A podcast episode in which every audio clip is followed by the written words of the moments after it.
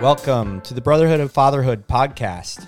Today, our guest is Brian Lely. Brian is a former gym owner. He's a freelance digital marketer.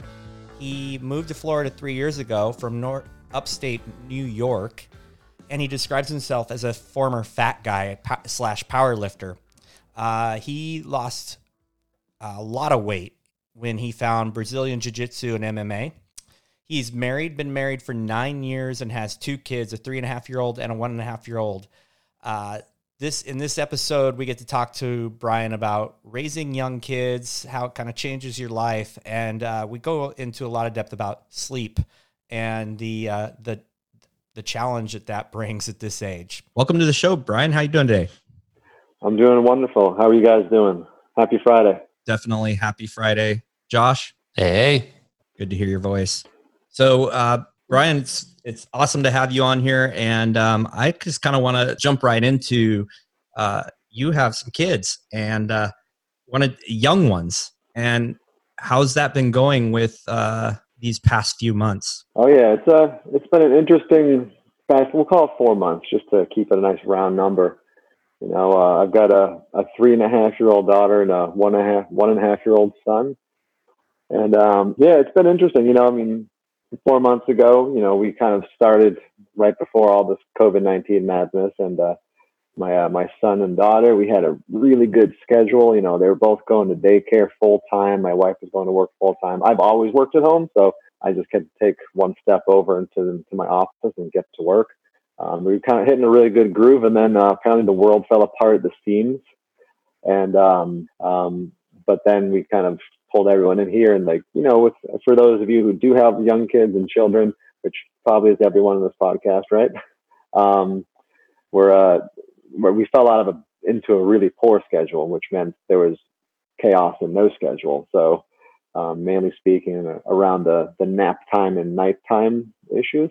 So that became a challenge pretty much instantly when um, we couldn't get them to do the same sort of schedule that uh, they were doing it at daycare and school. So yeah, I mean, we had uh, we had about three, maybe three months and a couple of weeks of of that where you know we're just trying to make it work. You know, I'm very used to the workaholic. I'm used to working nine to ten hours a day by myself, just doing things, and I had to squeeze all that work and productivity into on average about three hours a day, just being realistic.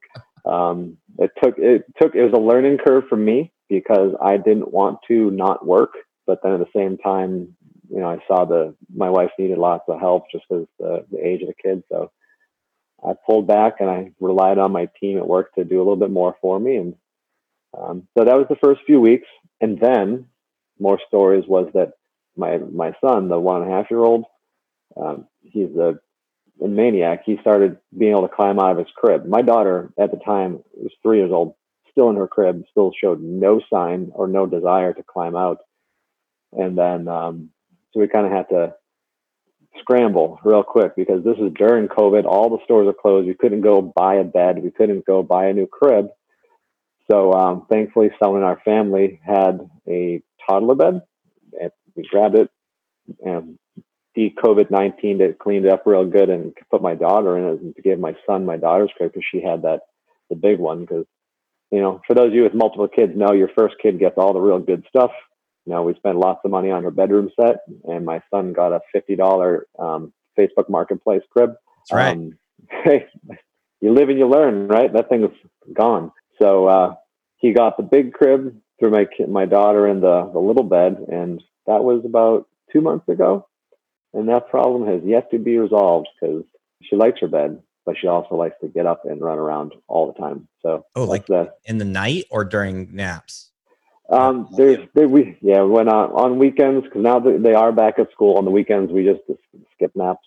It's just easier for everyone. Um, but nighttime that's been the uh, the biggest problem right now is it takes about an hour and a half to get her to sleep, to stay in her bed you know, to go through all the frustrations and reading books and drinking water and stuff like that. So, and that's uh, that's definitely just wearing on us because you know, it's, it's at the point where around six o'clock, six thirty, I start getting stressed out. It's like, oh, here we go, it's happening. It yeah, sucks. Yeah, yeah. So, did you guys have that um, like the beginning of COVID in our house was almost like a little honeymoon period.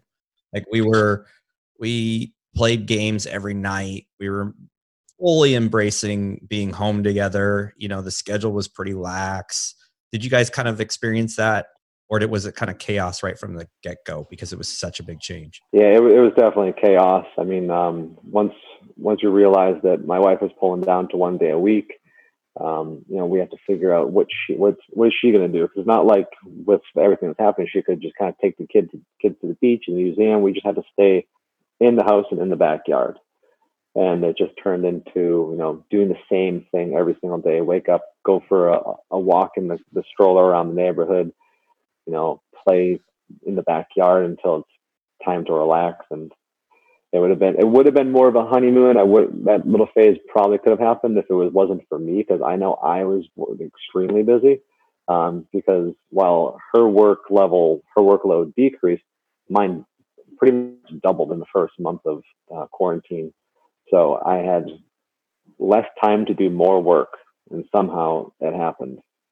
How how did why did your work double? What is it about your work that made it get so busy once everybody's stuck at home? Uh, well, I work in digital marketing, and I, I worked for a, a, a, London-based firm. And within the first, maybe in, at least in the states, for the first two or three weeks of you know it being a prevalent thing, um, a lot of uh, e-commerce companies that we worked with and spoke with were done freaking out because initially everyone, you know, everyone that wasn't going to be spending money on advertising stopped. And then we were telling all of our other clients that you know the pool of traffic is getting massive. You want to hang in there. You want to double down because you're going to be able to get more traffic. And they listened and it worked. So, and that kind of bred a, a very, a, a, much better reputation and people saying, hey, you need to get your marketing efforts going and talk to these folks. So uh, the word of mouth thing really spread. And within the first, I think, five weeks of official, we'll call it quarantine, the team that I manage went from three or four projects to about seven or eight projects. So you so, you literally doubled. Yeah, yeah, it was it happened fast, and we just had to you know get it done, and it, and it did. So it's amazing what you can do when you're pressured. Yeah, of course. Now I've heard I've talked to a lot of men that through this whole process, and they uh, seem to have to work through a, a, totally different level of communication and strategy with their spouse. Did you guys kind of hit a wall and and come together and fix things or or kind of talk walk me through how her all of a sudden being home changed the dynamics? Yeah um you know so during the the work hours it was really difficult for me to to get work done because it seemed like every time i left my office to do something get go to the bathroom and go get food or something i was tasked with helping in some fashion and you know the fact that I needed to work. I had this massive amount of workload on my plate was conflicting really big with the family side. Like, you know, let's let's drop everything and help. Um, and it, you know, there was a learning curve on my end. It probably took honestly about a week of me kind of being selfish with my work and just more or less like running to the bathroom, like putting blinders on, like nothing's happening. Um, to me, learning that it's that it's okay to you know take five or ten minutes a few times a day to hold one while you know my wife does something or she needs to take care of the other kid and stuff like that. And the communication level got pretty clear and um, very helpful. Yeah.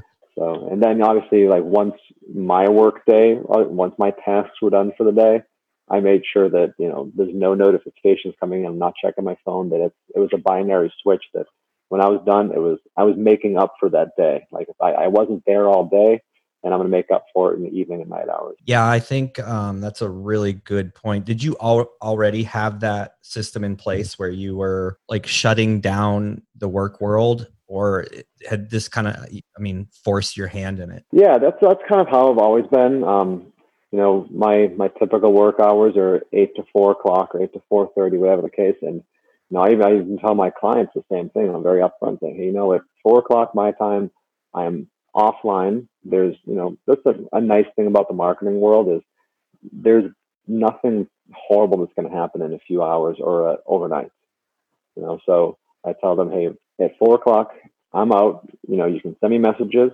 Um, I might check him at night, but I'll get back to you in the morning, and that's that's how it's always been for me. Because when I'm if, it, if I'm talking with my family or doing that stuff, um, I'm all in. So, like, you, so your kids were in daycare like five days a week before this whole thing happened.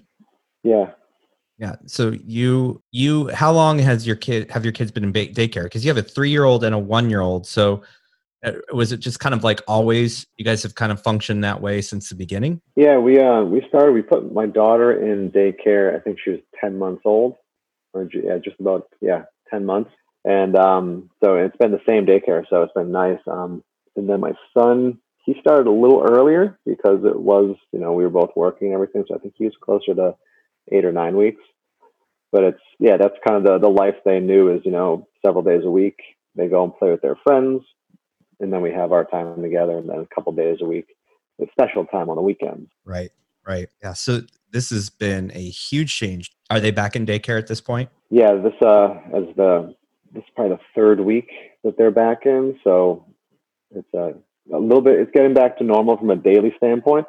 You know, my wife's back at work full time. The kids are back at school full time. So that's I think this week. This is Friday. We're recording this. Uh, this is the first week we're dropping them off. No one's crying. So there was some big transitions back in and out of this scenario. So where do you feel like your um, your relationship with your wife? Um, where do you feel like that has improved as a as a as a result of kind of this forced lockdown, if you if you will? Oh, geez, that's uh, that's an awesome question. Um, I think our communication got better and our expectations of one another um, you know, unspoken expectations got a little bit better, you know, so it's, it's understood that, you know, certain things. Like, so like right now, we're kind of starting to get back into a bit of the old routine with some of the new expectations where, you know, the way things play out now is in the mornings, like we all kind of get at the same time whenever my daughter gets out of her, her bed and wakes everyone up. Um, so I handle the kids in the morning, kids and the dogs, you know, get them up, fed, and um, when whatnot, let my wife kind of get herself ready because she goes off to work. I get to sit here and look however I want to look. Um, so she gets herself ready for work, and then I take the kids. So it's my I have the the morning shift, and then also um, being that I work at home and they uh, the the schedule is a little more flexible. I also pick them up. So um, yeah, it's it's still a, a lot of it's on me, but it, I also luck up because I'm not close to the bedroom door. So my daughter comes in in the middle of the night she sees my wife first every single night, so I get to sleep a little better. I think that's the uh, the trade off at this point. Yeah, yeah, I can imagine that that is kind of a high tension scenario where there's a little one really kind of affecting your sleep. You know, you, you're no longer like you know feeding in the middle of the night. You, you was she sleeping through the night before this? Oh, she was our she was our angel. She tricked us into having the second one. You know, she was sleeping through the night at three or four weeks. Wow. And yeah, and that lasted years. I mean, it, it was it was crazy. My son, much different. You know, didn't like sleeping too much, but now he's kind of coming coming around to liking it. But um, you know, and it's the the nighttime thing with my daughter isn't for lack of trying. Just uh, you know, she's exhausted and she it's it's fun or funny um, seeing the the kids have the uh, the affection for one of us, and then it's the opposite. So right now, if my daughter wakes up at two in the morning, comes in, and I wake up to go help her back, she then she hates me. She doesn't want anything to do with me, and uh, that same sort of um, polar opposites happens at bedtime too, where some nights she wants me to read all of her books, tuck her in, rub her back, and then other times it's mommy. Right. So and it's it's a guessing game. There's really no telling. It doesn't matter. You try to like you know I'm a very I'm you know went to school for engineering, so I'm a very like logical brain, and I'm trying to think like put correlations. Okay, so I gave her dinner. She's sitting with me while we're just kind of watching Disney Plus. I'm definitely going to be tucking her in tonight. And then, nope. There's no rhyme or reason. There's... Yeah, she's a three year old. Right. I remember going through the three, the first, my first child at three and my second child at three. And I'm like, everyone says this terrible twos thing. And I don't know about you, Josh, um, but for, for me, and it sounds like maybe for you, Brian, like that wasn't a good mark. The terrible twos really never happened. At three, a whole new level of like things emerged and i'm like it should be like the terrible threes it wasn't terrible but it was definitely like next level parenting is that kind of how she's been? I mean you, have talked about the the sleep thing. Has there been any other things that have changed as well as that? Yeah i mean she's she's really smart girl and she's definitely being you know understanding more and her her vocabulary has always been quite nice. But um it's the things that she flips out about for no reason um they're increasing and she's definitely um a little more touchy you know with uh now we're now we have um we're working on sharing right? You know trying right. to make sure that we know that she's got to share with her little brother and they'll just go rip something out of there. And um, yeah, I'd say most of the time, you know, it's it's tough to tell how she's going to react, but I just always kind of assume that it's not going to be taken nicely if I say, you, know, you got to give your brother's car back or whatever the case. Um, so yeah, she's definitely the, the terrible twos, not non-existent for for my daughter, and uh, the the three year old thing. Three. I mean, this is I have my my older sister has two kids too, who are I think uh, you know six and ten or somewhere along that way. And um, she said the same thing that three year olds, that's the the hardest year, and just to kind of just wait, kind of end. Yeah, that's what everyone keeps saying. That's exactly what we found too. But uh, um, for us, that's that's extended. You know, all the way to uh, six years old. So awesome. Yeah, yeah. I mean, he, generally he's a good kid, but like when he loses his temper, it's it's it's big. I think it's that they found their voice, right? They, mm-hmm. they have found their voice. They're going through a whole new developmental stage. Um, they're finding, well, this goes all the way up through middle school, finding their independence. At each step, there's a new level of independence or assertion of of will that they will um, use. So, um, way to scare him, Josh. That was awesome. Yeah, that's what you got to do. You got to scare him so that when uh, you know he gets into this and everything, he'll be like, "Oh, that wasn't nearly as bad as Josh told me it was." Yeah. Oh, yeah. At this this point, my expectations are just fairly low. Yeah, I think that's a actually. Uh, someone told me this about family vacations. Um, low expectations, high sense of adventure. Uh, I struggled with it a little bit because I like to have high expectations because I, I, I want to make sure I'm enjoying the moment. But really, what it comes down to is when you have kids, you just never know what's going to happen, right? So yeah. your expectations of what you're actually going to achieve in a day have to change. And I think if we probably kind of all went into the lockdown and toddlerhood and all these things with that low expectation, high sense of adventure, we'd smile a lot more through it. So, mm-hmm.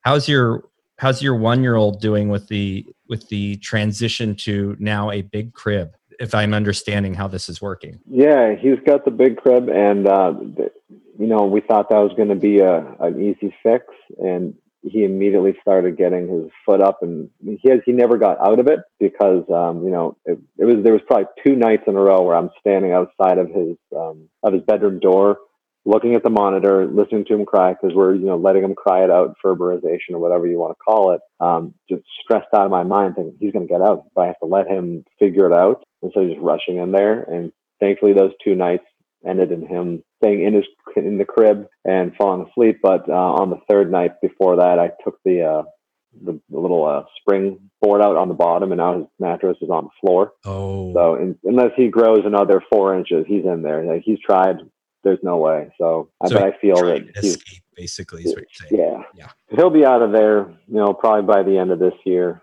Just you know, I'm tall. He's going to get tall, and he's he tries to climb in from the outside. So why wouldn't he climb in out from the inside, in from the outside? Right. Yeah.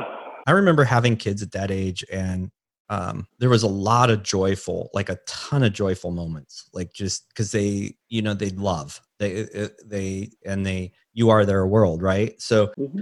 um, I remember that, and and every year as my kids get older, I think it just gets better every year. Um, so what are, what are your favorite parts of the ages that they're at at this point? What what are what are your points of joy with your children? Um, I would say the the two points for my for my one and a half year old son. You know, I mean, right now my wife and I get to take turns at night and just kind of we, we hold him, give him a bottle, and just kind of watch him kind of drift off to sleep. I absolutely love that. And like last last week or two, he's like finished his bottle and he'll like turn, look at me in the eyes, and smile, and it's almost impossible not to tear up. Now I'm tearing up a little bit just thinking about it because it's just so it just hits your emotions so hard. Um, and for the other thing for him, like we don't force any sort of anything on him as far as like what he wants to do in the house.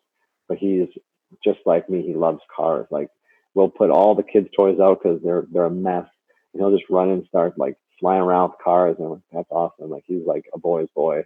Um, and then for my daughter, um, you know, like not every night's bad. You know, I I post fun stuff on social media, and I've talked about the bad stuff at night. But at night, there's a lot of really fun stuff. You know, like she's starting to read books to me and my my wife because she sees the repetition, you know, Good Night Moon and Llama Llama, those things. She's picking up on it. So seeing the uh, the intelligence grow exponentially is really fun for me. And she's a goofball, you know, she really just loves like running around and smiling and playing. So just consciously stepping back and watching that sort of stuff happen instead of just getting wrapped up in it. Um, that just definitely a high point for a, a, three and a half year old. Yeah. Yeah. Well, I just encourage you knowing that uh, it is like those things, like those moments where they're looking at you before they're falling asleep and they smile and those things are really, really cool. In my opinion, it just continues to elevate. It's just different every year.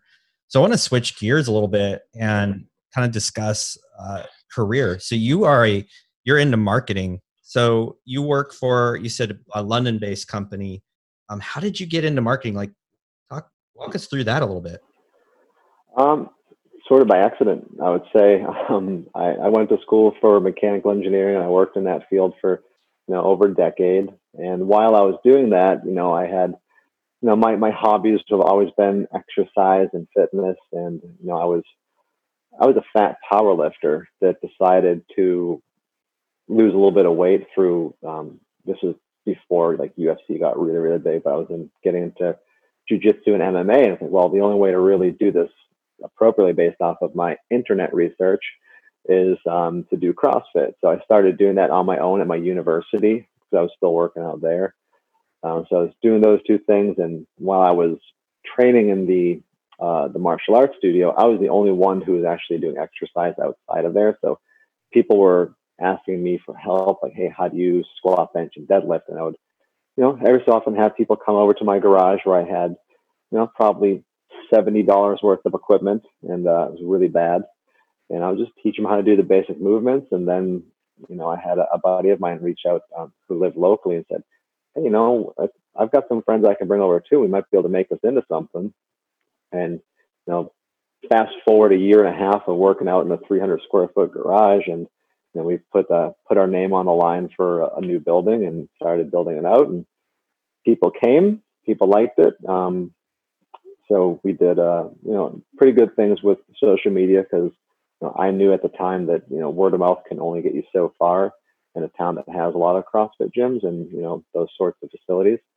So I put a lot of time and effort into learning um, different aspects of marketing and social media marketing, and that's uh, that's how it started. And then um, when I decided to sell the gym and move from New York to Florida, um, I had a had a good friend reach out and want me to do some uh, some marketing for his gym, and that's you know that word of mouth traveled, and I got to the point where I had about thirteen or fourteen clients. They were all fitness related sort of clients, and that's kind of how it started.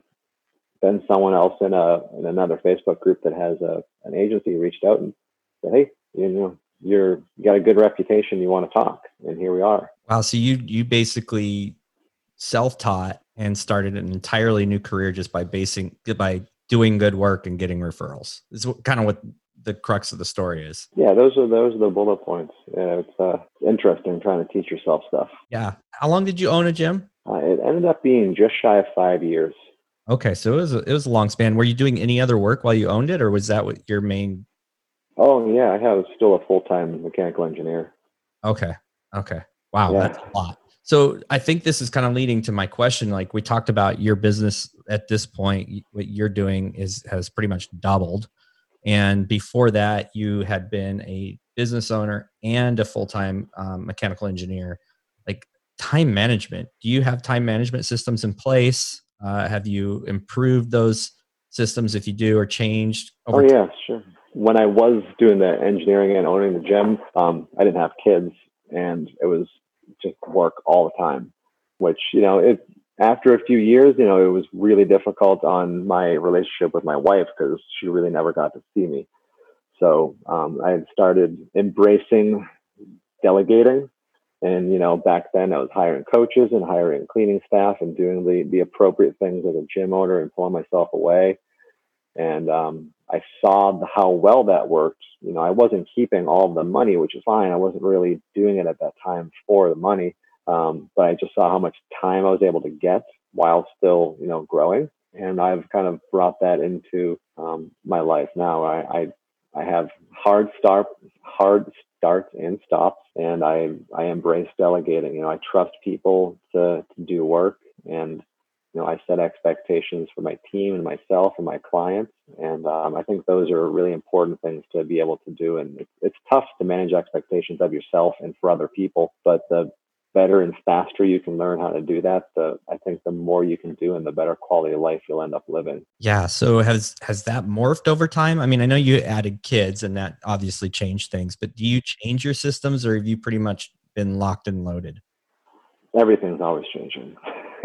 right. Uh, but yeah, I mean, some things definitely still stay true. You know, I mean, like right now, um, let's just if we if we went back a year and a half when my son was born, you know, still, you know, probably trying to do 40 hours a week of work, even though I had a lot more work. Um, it was really just, I, that's around the time where I started getting even better at setting expectations where, you know, like when you have your kid, like, hey, I could be gone at any moment now because I'm waiting for my kid to be born. And then when it's happening, I'm still going to be, you know, so being able to communicate effectively, you know, with your family, with your team, with your clients, to let them know that hey i'm available for this. I'm not and more importantly i'm not available for this and for these times. I got quite good at that. And that's that's something something i still have to manage on a daily basis.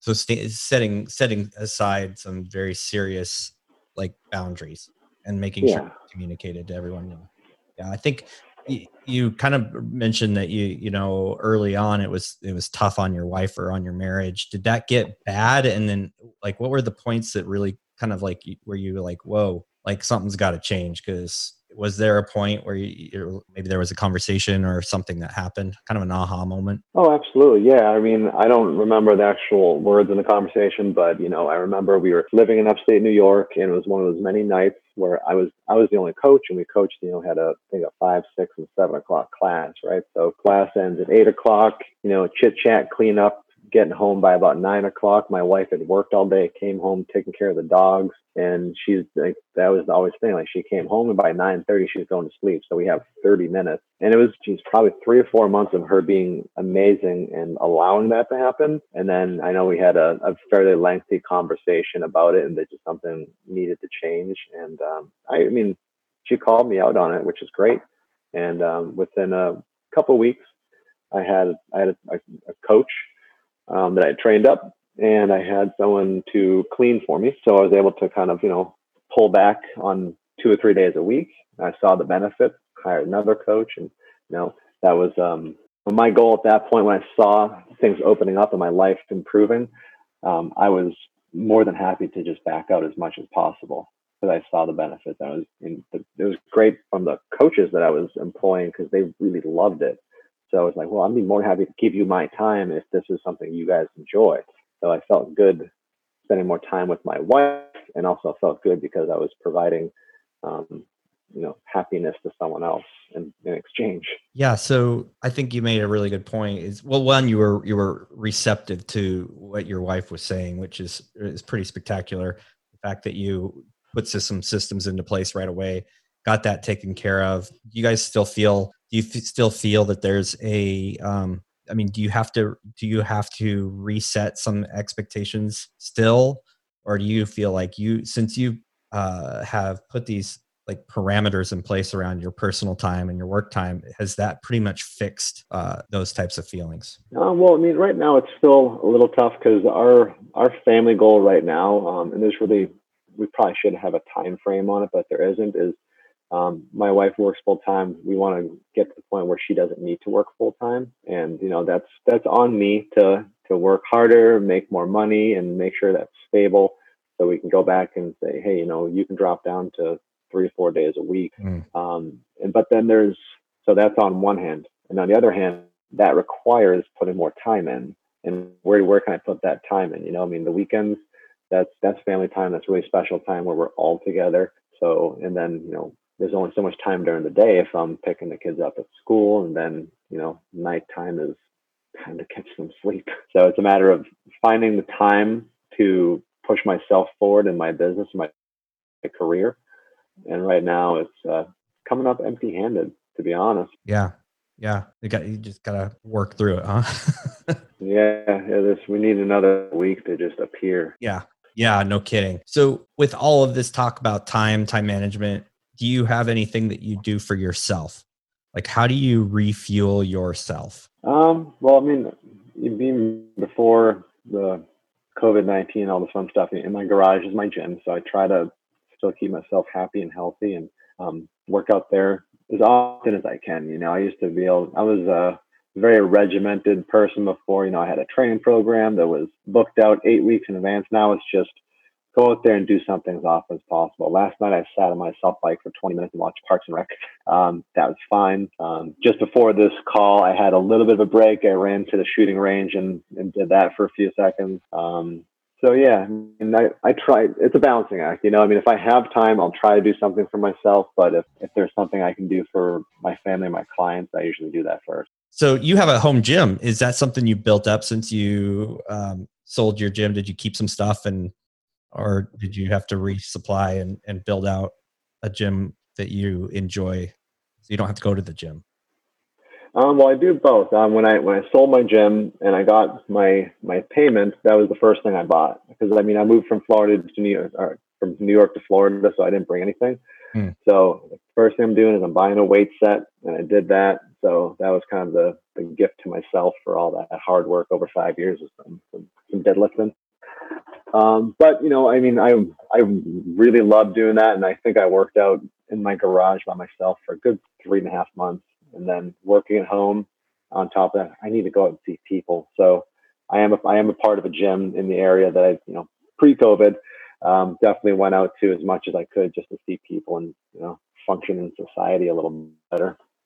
So with your knowledge, and you know, I have a garage gym. I work out uh, in there exclusively. What what is the minimal what, what would if someone had 200 bucks to set up an at-home program what would you say they should buy? Dumbbells. Just dumbbells. Yeah i mean whatever you can dumbbells or kettlebells i mean they're kind of interchangeable but i think they uh they give the most uh most for options. Awesome.